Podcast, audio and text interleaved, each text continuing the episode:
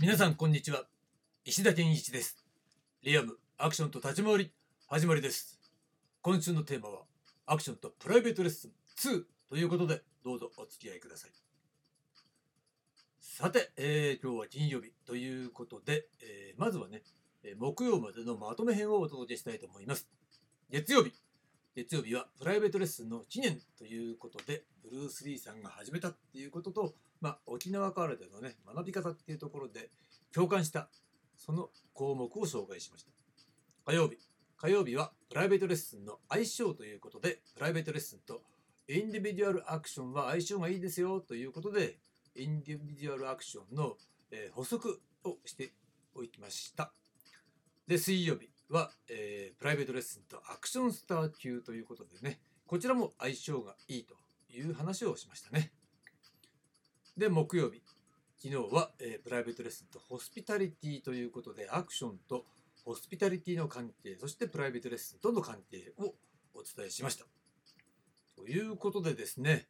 えー、今日の金曜日のテーマなんですが、今日のテーマは、プライベートレッスンの構成ということで、えー、具体的なね、えー、どういった感じでやるのっていうような、えその構成についてね、お話ししてみたいと思います。これねまあ大別するとですね、えー、個人でできる練習方法とその指導、ね、それと対人練習というふうにね大きく分けると2つに分かれるわけですね。でそれちょっと、えー、今まで今週ずっと話してきましたよね。でそれだけではないっていうか個人練習ね対人練習がなぜつながるのかっていうね。その理論的関係を説明した上でで実際にやるわけですよね。だからやる気満々で効果絶大となるということなんですよ。つまりこの個人練習をやれば対人練習のこういった部分っていうのを、えー、いわばショートカットできるよみたいなイメージね。まあショートカットって言って正しいかどうか分かんないんだけどいきなり対人練習をやったら絶対に、えー、その感触をつかむまでに、時間がかかるわけだ。あの経験を積む必要がある。経験値を高める必要がある。そうなってくるとたくさん練習時間を取らないとならないね。対人練習で効率でものを考えてるわけじゃないんだけどでも効率がいいか悪いかって言ったら悪いよねっていう話なんですよ。でそれよりも個人でできることをたくさんやってしっかりマスターしたら、ね、対人練習っていう部分のね練習量を抑えることができるんだったらその方がやっぱり一つのねプライベートレッスンを打てるっていう点においてはやっぱり効率いいよね。うん、だってせっかくさ100あることを100を教わりたいじゃないですか。でそれがさえー、対人練習だけやってたら本来だったら100を教えられるところがその人がもしねあまりうまくできなかったとしたら100を教えるところを50ぐらいしかできないってこともあるわけでしょ。今までだってさ、えー、そういう内容を教えていなかったわけじゃないんだけど、えー、できない状態で先行ってもしょうがないから、えー、先に行けないよねだからちゃんと家でやってきてねって言ってもやってこないもしくはできるようにならないみたいな感じだと結局さ貴重なレッスンの時間をそういう個人練習でできるようなところに費やしちゃうとね時間もったいないよねっていうことなんですよ。だけどそこのさ関係性が分かってれば、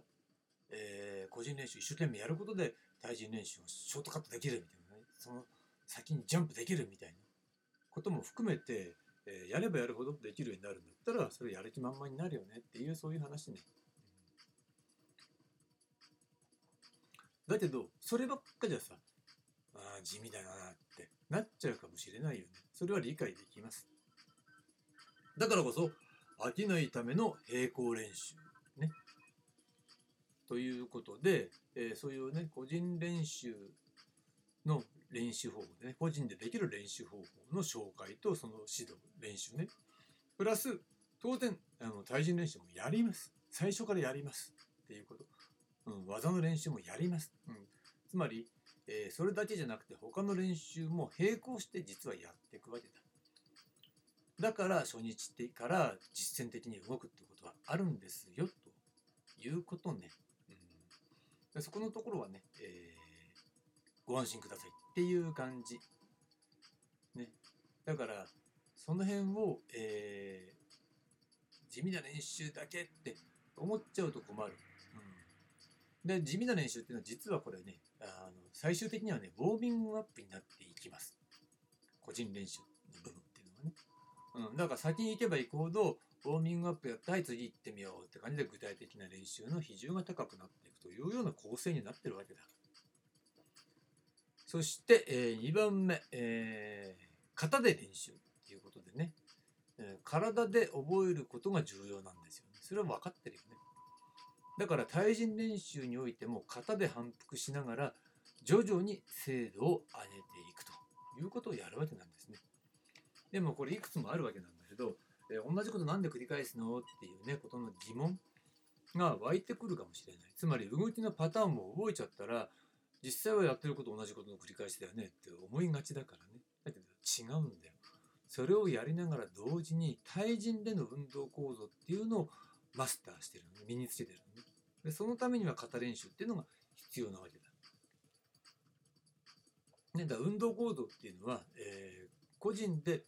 えーインストールできるようなそういう練習方法っていうのもたくさん紹介するしやるんだけれども、えーそれだけではやっぱ不十分、個人で動いていることの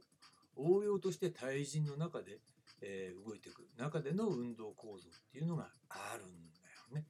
それをマスターするために型練習で反復すると。そうするとさらに運動構造が強化されるから動きがね良くなっていくと精度が上がっていくということになるわけですね。で、えーもう一個ね手を合わせることが最重要ということで、ね、立ち回りとは究極的には手を合わせることでしか上達できない面があるんですね。とはいえね全ての人がそれだけで上達できるわけではないっていうのはそれ実は基本ができていないからなんだ。だから基本ができていない人っていうのは手を合わせてもそのよしよしあしもわからないし、えーなんだろうな感触を情報としてキャッチできないし、あの思ったように自分の体も動かせないからダメなんだよね、うん、それだけで上達はできないんだよね。最低限自分で思ったように体を動かせるようになった上で手を合わせるから、えー上達ができる、ね、その感触。感触というものっていうのはそれは言葉にならないんだけれども感触が理解できる。だから手を合わせたらその人の実力が丸裸になっちゃうからどんなに俺はどうのこうのってさそういう人昔からいるんだよ。ほにゃららの〇〇みたいなね。名古屋の〇〇とかさなんかいたけどそういうわけのわかんない人がね。そういう親の大将だったとしても手を合わせたら分かっちゃうわけみたいな感じですよね。だから、えー手を合わせることは重要なんだけど基本ができてないとダメなんだよ、うんだから基本ができた上で手を合わせるから上達するっていうことね。で、えーだからこそその最重要な基本ができていなくては手合わせによる上達は不可能だから双方がメソッドとして必要ということだから基本を作るメソッドがまずしっかりあった上で手を合わせるっていうね。ことによる練習法がしっかりあるということが重要なんですよね。そして、えーこれねもう一個大事なことっていうのは単に手を合わせりゃいいってもんじゃないんだよ。つまり手を合わせる人の実力の高さっていうのが、えー反対のねあの手を合わせてる相手に伝わるわけではっきり言って実力者と手を合わせた方がうまくなりますよっていうことね。あと多様な経験を持ってる人と手を合わせた方がうまくなりますよっと。いうことでね有名無名のアクションの達人たちと手を合わせてきたというね私だからこそ手から手へ伝わるね極意の重要性というものが理解できたんですね。だから、えーそういうね、えー私自身の手とね手をね合わせてるっていう合わせるっていうそういうことをプライベートレッスンだからこそ実現できるわけですよ。ということね。そこがとても大事。だからねそれは私だけじゃなくてアクション全盛期を経験して、えー貴重な体験をね積んできた人たちはやっぱアクションを教えた方がいいよ現代においてはっていうねとにかくって思うのはその人がちゃんとね、うん、手を合わせるっていう形で教える分には問題ないわけだ。その経験を手から手で伝えるってことが重要、うん、非言語の領域ねノンバーバルな領域のそういう体制感覚じゃないと伝わらない。体制感覚を通じてじゃないと伝わらないようなそういう、えー立ち回り独特のねアクション独特の価値観技術性みたいなものっていうのをぜひとも伝えてほしいなと思うからあとりあえずはやった方がいいわとか思うわけわけのわかんないね。あの